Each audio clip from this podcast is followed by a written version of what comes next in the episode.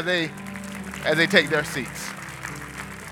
Thank you for joining me in that special time of prayer for both uh, our educators, those in the school system, as well as our students as they've begun their year of matriculation. Well, I invite your attention to James. That's the letter that we've been studying together. Uh, James, the half brother of Christ, uh, who came to faith after the resurrection of our Lord, witnessing the resurrection of our Lord and Savior Jesus Christ. The Holy Spirit led him to pen this particular letter to believers. Believers then that were fa- scattered abroad due to um, the, the catastrophes that were happening and um, them being under oppression. He sends them this letter as an encouragement then, and also he gives this letter today to us as an encouragement now. If you were on last week, we talked about the reality of our trials. That trials will come upon each and every one of us. That trials are really unavoidable. They're really universal. They, everyone who is living can, will, and shall experience trials. But also with that, as we're going to look together, we also experience temptation. Join me in God's word, beginning at verse 12. The word declares, Blessed is the man who remains steadfast under trial. For when he has stood the test, he will receive the crown of life, which God has promised to those who love him. Let no one say when he is tempted, I am being tempted by God. For God cannot be tempted with evil, and he himself tempts no one. But each person is tempted when he is lured and enticed by his own desires. Then desire, when it has conceived, gives birth to sin, and sin, when it's full grown, brings forth death. Do not be deceived, my beloved brothers. Every good gift and every perfect gift is from above coming down from the Father of lights, with whom there is no variation or shadow due to change. Of his own will, he brought us forth by the word of truth, that we should be a kind of first fruit of his creation. With the Holy Spirit, uh, and just in time, as you enter into this new school season, we want to look at this passage, Sonia, with this thought in our minds, and that is defeating temptation. Would you say that? Defeating temptation. Father, as we gather, we ask that you would incline our eyes to the truth of your word, incline our souls and our, our minds to be receptive soil for the seed of your word, that it might take root in our lives and produce fruit for your glory, that we might learn to trust and love you more and love each other better, is our prayer in Jesus' name. Amen. The story goes that a, a visiting um, pastor was um, going into a classroom and uh, he had been asked or given the task to share with the students about trials. He himself personally had gone through um, and endured quite the trial in his own personal life with the loss of loved ones and just financial strain and illness. And so he was invited by the teacher to, to share with the students about how to, to navigate trials.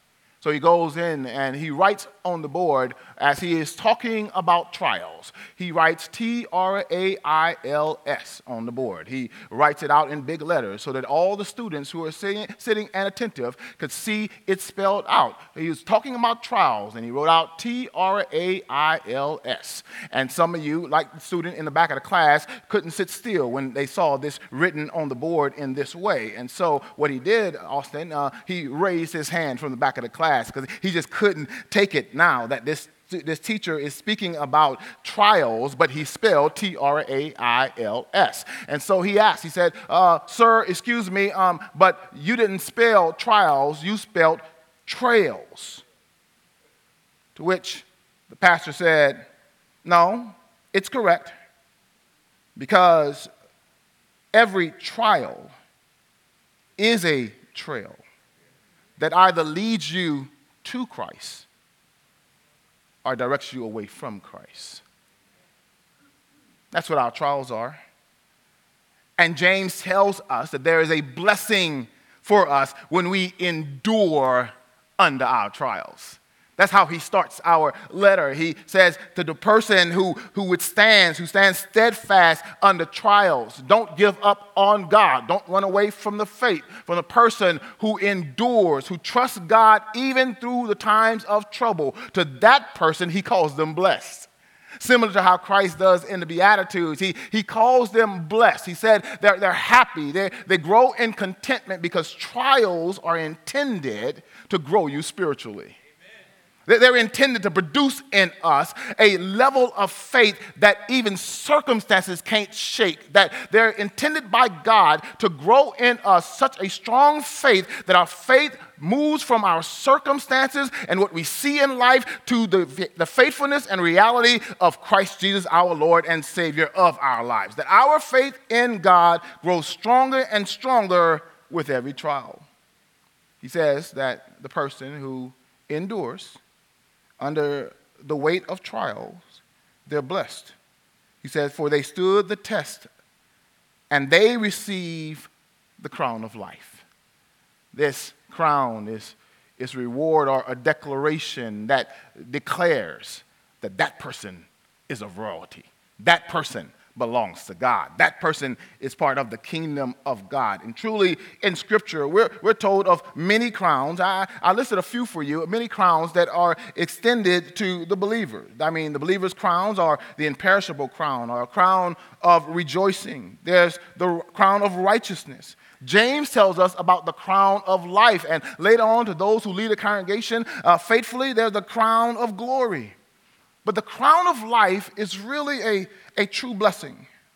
It's a blessing that God has given you the capacity to experience, to enjoy, and to extend the goodness of life while you're in this life. That's, that's the crown of life. And when we are enduring our trials, let's be honest. Wait, let me check. Anybody in here ever endured a trial? Okay, I just want to make sure I'm not in this thing by myself. Um, when we, let's, let's be honest, just for a moment, because when we endure trials, can we tell the truth in here? We endure trials every now and then, we, we start to hyper focus on the pretty profiles of other people's lives. Hmm? And if we're not careful with that trial, we'll then be tempted to be resentful toward other people. But if we read the text clearly, it does tell us that not only do you endure trials and temptation, but everyone endures trials and temptation. I'm, I'm in verse 13 now. Because the Bible says, let no one say when he is tempted. Notice it didn't say if. It says, oh, I, I, thought you were reading your Bible too. It, it says what? Which means all of us will have a time. That, that trials and temptations are equal opportunity employers. They will find you, know where you live, they will come into your mix at, at, at what is always the wrong time, and you'll find yourself dealing, confronting with a choice. In trials and in facing temptation, that choice comes in whether or not I'm going to choose to trust in because the truth is, we demonstrate our love for God when we do not give in to the temptation to depart from God's will. Because temptation, get this, is the luring to depart from the will of God. In every context, in every scene, temptation is the alluring to depart from God's perfect will. And we demonstrate our love for God when we do not give in to temptation. Now, I know who I'm talking to. I understand because all of us, if we were honest and we weren't tempted to lie, we would admit that there has been some times when we gave in to temptation. I'm gonna look over here. I think I got friends somewhere right here. I I didn't get no amens from there, but I just think that, you know that hard subject, and yet we all deal with it, right? Every day. You don't, even when you're not looking for it, it looks for you. The Bible says when a person is tempted, they must understand and not say to themselves, I'm being tempted by God, for God cannot tempt with evil, and he himself tempts no one. He says God doesn't tempt anyone. It's interesting, James used the same word here, uh, but that is translated as trial, as also as temptation. But I want you to understand that we must distinguish between trials and temptation. See, temptation is a solicitation to do evil. And while the same word is translated trial and temptation, the differ is in the source. Who's it coming from? The source, the purpose, and the outcome, whether or not it's a trial or a temptation. In the same event, God and the devil can be at work. And God uses test to perfect us. And Satan, the devil, comes to convert, uh, uh to, to counterfeit and, and contaminate the test to make it a temptation to tempt us away from trusting that God knows what's best for us. Oh, I, I know it's tight, but, but and it's right. It's right here. Um, because the truth is, God never leads us into temptation.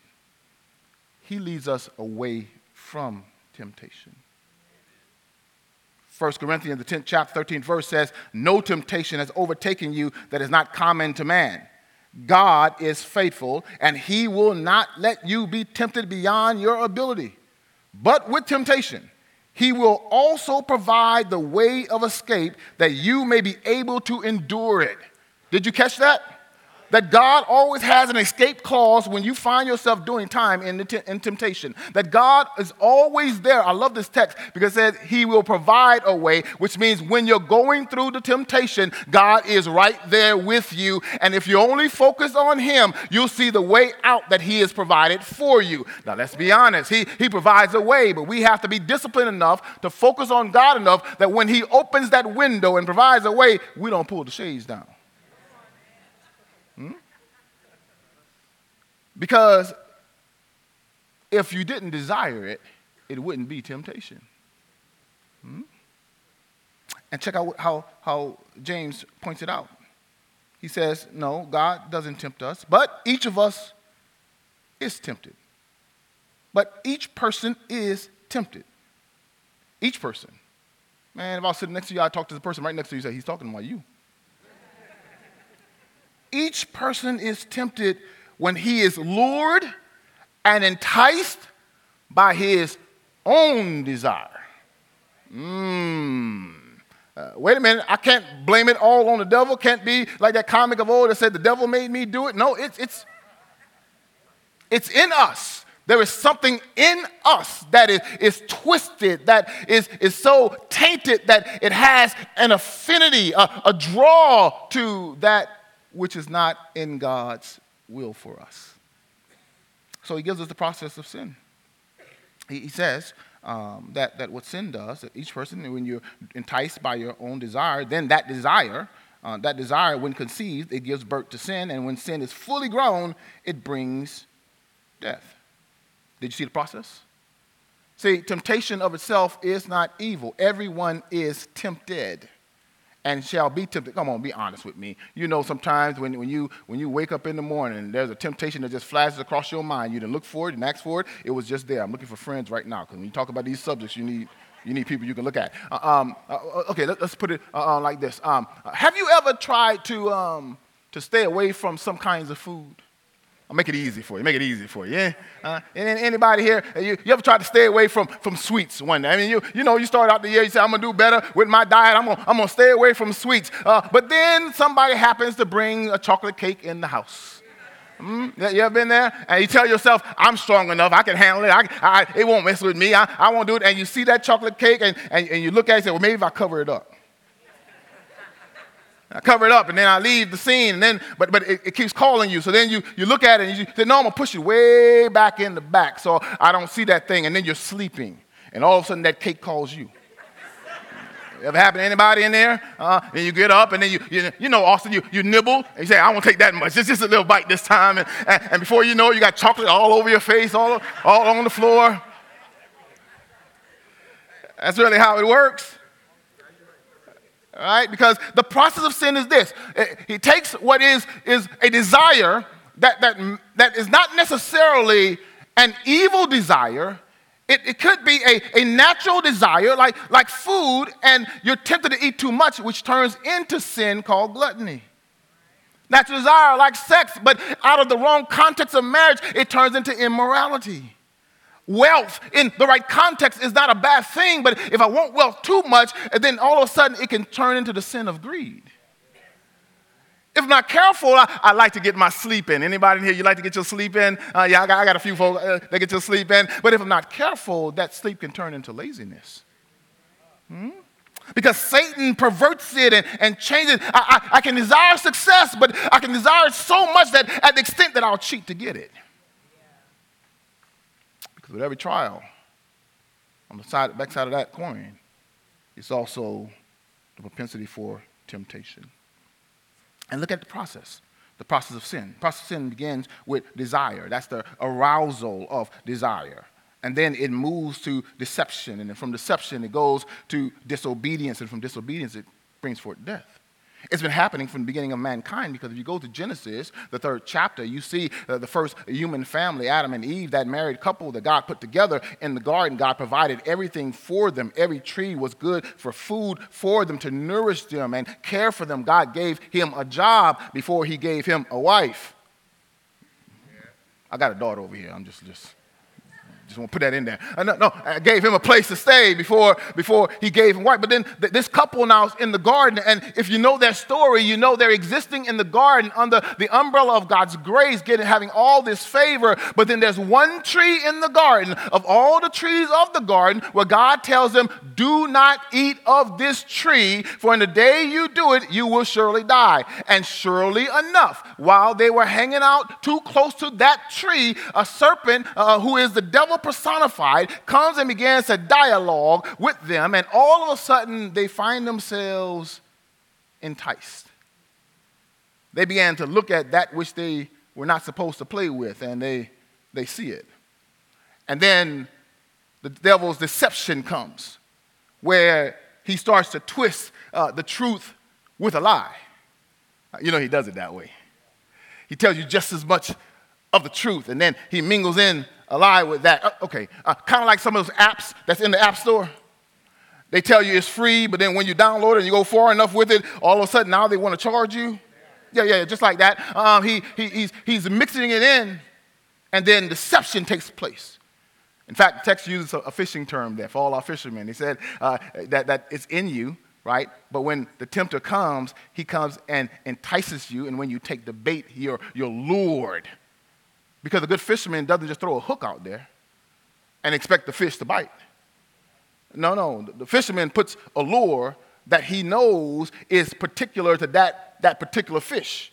So when that fish sees the bait, if they take the bait, then all, all of a sudden they get hooked. You're looking at me like you don't understand this thing. But the reality is, in you is something that wants to do what God doesn't want you to do outside the time of God, and you have to decide whether or not you're going to follow the will of God. But we, we, have, a good, we have a good eye at judging other people who take the bait. But just because their bait's not your bait doesn't mean that you don't have a bait. And Satan been watching you a long time because the truth is, before we were with Christ, we were with Satan. So Satan knows all the things you like that your neighbor don't know you like. Mm-hmm, mm-hmm. And he uses this. He uses this to get our attention off the will of God so that when we take the bait, we then get hooked, hooked into being disobedient. That's what happened to Adam and Eve. They, they took the bait, they, they take the fruit, and they see, the Bible says, that it was good for food. So they, they're now bought into the deception that it's going to be good for them because somehow in their minds they believe that God's will wasn't the best for them. And so they take the fruit and they eat of the fruit. And when they eat of the fruit, they realize at that moment they have disobeyed the will of God and death entered into humanity. Even the death of a relationship between them and God that God is calling out to them, saying, Hey, where are you? Because now those who ran to God are hiding from God. Yeah, sin to do that because that's the process of sin desire, deception, disobedience, and then death. And look at what he says in verse 15. He says, Do not be deceived, my beloved brethren. Uh, don't be deceived to think that you won't encounter temptation. Do not be deceived to think that you are stronger than the temptations that you will encounter. Don't be deceived in thinking that temptation comes from God, because temptation comes from the tempter who is the devil. That God doesn't tempt us, but Satan does tempt us, and he wants us to abort the will of God for our lives.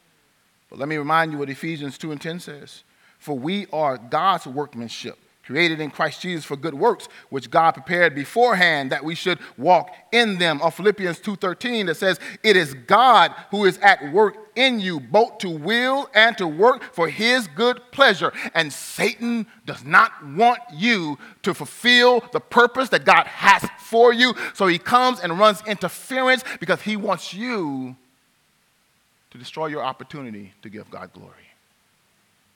And so he comes he comes to distort some things.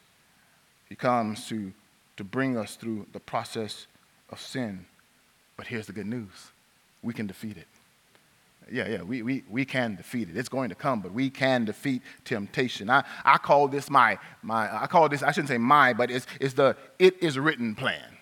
The it is written plan. Some of you Bible scholars, you already know where I'm going with this. It's, it's the it is written plan. What we see in Matthew 4 and 4 and Matthew 6, Matthew 4 and 6, 4 and 7, 4 and 10, where Christ then is led out of the Jordan after his baptism, goes into the wilderness. He fasts for 40 days and 40 nights, and he is tempted by the devil. And every time the devil came to tempt him, to give him a thought, he, the thought came and the thought went because Jesus always started it this way. Here was his response It is written. Some of you know this because when he tried to tempt him in his state of hunger to turn stones into bread, Jesus says, It is written, man should not live by bread alone, but by every word that proceeds out of the the mouth of God. You want to overcome temptation? Take, take the moves of Christ and apply them to your life. Let Christ be your model. So when temptation comes, you're able to say, It is written. But you can't say it is written if you don't read what's written. Hmm? Hmm? I'm, trying to help you understand something. You, you can't say it is written if you don't remember what is written. You can't say it is written if you don't recite what is written. You can't say it is written if you don't rehearse what it is written. You can't say it is written if you don't, you don't learn how to repeat it. I hope you caught this because that's really the plan to overcome and defeat temptation. You got to read the Word of God. You have to remember the Word of God. You have to recite the Word of God. You have to rehearse the Word of God. And guess what? When you do that, you go ahead and repeat it all over again. Did you catch it the first time? Okay, you read the Word of God because all scripture is God breathed and is profitable for us for reproof and for correction and for doctrine, so that the man or woman of God might be thoroughly equipped for every good work. Somebody ought to say, read the word of God. But not only do you read the word of God, you commit it to memory. Like some of these jacked up songs that we committed to. Um, um, um. That, that when you, you hear the tune, all of a sudden you didn't even want the song, but if a song is stuck in your head, stuck in your head, stuck in your head, you there you go. Uh, so you hear the tune, and, and all of a sudden you, you're singing that tune. Let that be the word of God in your life, that you rehearse it over and over again in your life. You recite it to yourself, you recite it out loud, so you read it and you remember it. So you can be like the man in Psalm 1, where the Bible says he meditates on the word day and night. That you should be like a tree planted by the rivers of water that bring forth its fruit in its season, and its leaf will not wither. Not only do you read it, but practice it to remember it. Then he says, and you, you recite it. That's what Jesus is doing in the, in the wilderness. He's reciting the word of God. And we ought to get into the habit and practice of communicating the word of God. It'll change how you see things when you say more, when you, when you read the word of God out loud. But not only do you read it, you rehearse it, you practice it, you, you do it. Like James says, don't just be a hearer of the word, but be a, be a doer also. Be a doer of the word. And when, you've, and when you have successfully defeated that temptation, don't, don't, don't put your guards down because there's another temptation that's coming around the corner. That's why Jesus told his disciples when they were in Gethsemane, he told them to watch and pray that they do not enter into temptation. That means give, give way to it or give, give up to it. He says, don't be deceived. Don't be deceived. Because God wants us to win against temptation so that our, our lives would, would be, as, as the text declares, that we destroy arguments and every lofty opinion raised against the knowledge of God and take every thought captive to obedience of Christ, being ready to punish every disobedience with your obedience is complete. That we ought to take some stuff captive. That when enemy comes and tells you to give up, you ought to take some stuff captive and let them know that if God be for me, if God be for me, no one can be against me. When trials are coming and it looks like they're going to get the best of you, you take that thought captive and you say, All things work together. Not some things, but all things work together to those who love God, who are called according to his purposes. When you think that this is the end of the road and you've done the worst you can do, you got to remember you got a God that says, Let the redeemed of the Lord, and he's redeemed you, you ought to say so. That when you get to the end of your rope and you don't know how you're going to make it, you are able to say that if you trust in the Lord with all your heart, lean not to your own understanding, but all your ways acknowledge him, he's going to direct your path. You got to stand on the word of God. Let it be your, your foundation. Because defeat, to defeat temptation consistently, y'all, we got to have confidence and trust God continuously. Trust Him. Trust His will. Trust His word. Trust His gifts. That's how James says it. James says, You want to overcome temptation? Focus on God and focus on what God gives. Because the enemy wants to cause us to think that what God gives isn't enough. The enemy wants us to think that what God gives us is not sufficient. But the truth is, God gives you only one kind of gift. It's in the text. For verse 17 says, Every good gift and every perfect gift is from above, coming down from the Father of lights, with whom there is no variation or shadow due to change. What is the text telling us? It's telling us that everything good that's happened in your life is a gift from God. That if it's really good for you, then God is the source. And knowing that God is the source of those things that are good for you, then when you're at a, at, at a point of, of decision where you have to make a choice of whether or not you're going to choose God's way or your own way, then the, then the best choice is always choose God's way because God gives the best gifts. Wait a minute, Pastor, but you got to understand, sometimes I, I, don't want to go with God's gift. I think I want my gift. My gift uh, when I was in high school was tall, dark, and handsome. Then I saw him at the class reunion and I realized he don't have no teeth, no job, no. Then you're like, thank you, Lord. Thank you for not giving me my gift. God's gift.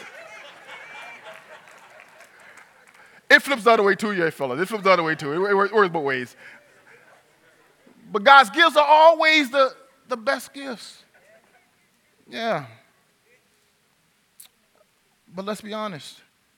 Even though we know that God's gifts are the best gifts, why don't we always choose His gifts? Perhaps it's because we've been ignoring what bait the enemy has been using successfully in our own lives. Or perhaps we thought for some reason that when we came to Christ that we'd be um, impervious to trials and temptation. When the truth is, we're going to face them. And the only way we can overcome them is to face them with the gift that God has given us. Let me give you some practical things to hang on, hang your hat to. Because you're all going to face temptation. Um, but in preparation for the temptation you're going to face, build for yourself some accountability and, and not only accountability, but, but put some, some guardrails so that, so that you don't have easy accessibility. So, so you build accountability and then accessibility, and, and, so it's not as available to you. Like, like, so there's no readily available option for you to just get to it. Let me help you for a moment. Those of you struggling with, with pornography, let's just put that out there. Uh, struggling with pornography, uh, but, but you got the computer in your bedroom. Maybe you ought to put the computer in the family room so everybody can see. I ain't got no amens on that, but I'm just tell you what it is. Huh? So now you got accountability. Maybe you should put uh, some software on the computer that, that makes it so hard for you to, to access that which you've been trying to access. So it gives you some time to think and, and slow down. Maybe what you should do, if, it, if it's that bad, just take the computer out of the house and just start using the one in the library. Hmm? Because God wants better for you. He wants better for you. He wants to make you an overcomer. Look how he ends the text. He says, Yes, you'll be tempted, but don't be deceived. Every good gift and every perfect gift is from above. It comes down from the Father who doesn't change. He doesn't change. So if he get, he's a giver of perfect gifts, he continues to give perfect gifts. And look at the best gift, verse 18. Of his own will. He brought us forth by the word of truth. It was God's will that brought us forth to know the truth of His love and the truth that He offers us in forgiveness. It is God's truth that brought us out. He said, so we would be a kind of first fruit, that we would be bearers of His glory, so that when others see our lives, they're able to see the work of God in our lives. And it all started because God did it. I hope you get this. Because our God only gives good gifts. And when you come to Him, He'll give you the gift of His presence that will give you the power to overcome the enemy's temptations. That it'll be part of your testimony that I, I used to do that. But because of the grace of God, I'm a new creation.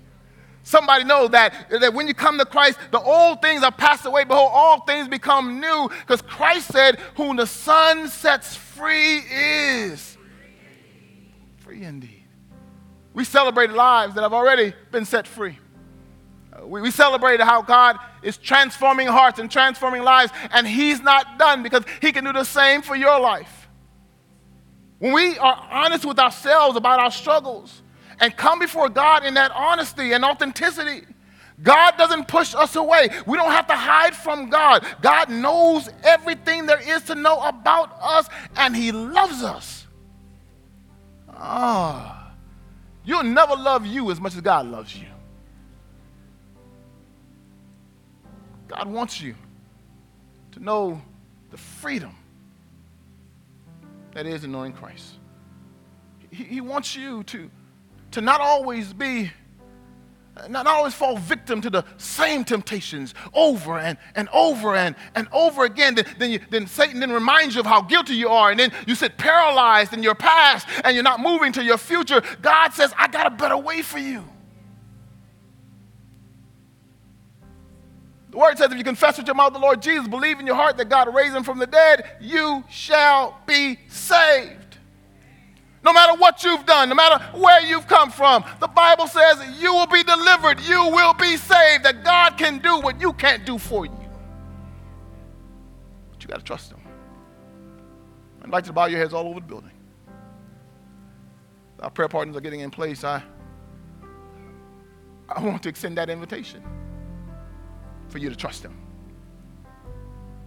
Trust Him for the plan and purpose for your life. Trust Him that His will is better than your own will. Trust Him because the plans and purposes that He has for you is to, to give you hope and a future. Trust Him because He's able to rescue you from sin, to unlock the shackles and bondages that come from sin, and receive you as his child. With your heads bowed, I want to pray for you. And then I'm going to invite you to come down these aisles, whatever you're dealing with, and bring that to the Lord and trust him. Fathers, in the name of Jesus, we come before you. And we thank you for your word that doesn't leave us out there fighting temptation on our own, but we can boldly come to you knowing that every good gift, the presence of your and power of your spirit is available to us if we only just would receive you, accept you, help us to make the decision on this day to say yes to you in everything. Say yes to your will no matter what we're facing, that we're going to trust you, trust you in every circumstance, trust you in every situation, trust you with our very lives because we believe you know what's best for us. So help us to walk in that truth accepting Christ as our Lord and Savior. It's in Jesus' name that we pray. Amen. Now, would you stand all over the building? Thank you for joining us online. We hope today's experience encouraged and challenged you. At Champion Forest, we are passionate about all kinds of people coming to know God, to grow in their relationship with Him and others, and then to go out and make a difference in the world. We would love the opportunity to talk and pray with you. To connect with us, just go to championforest.org/connect. And hey, of course, we can't wait to welcome you on campus in person on one of our locations. We'll see you soon.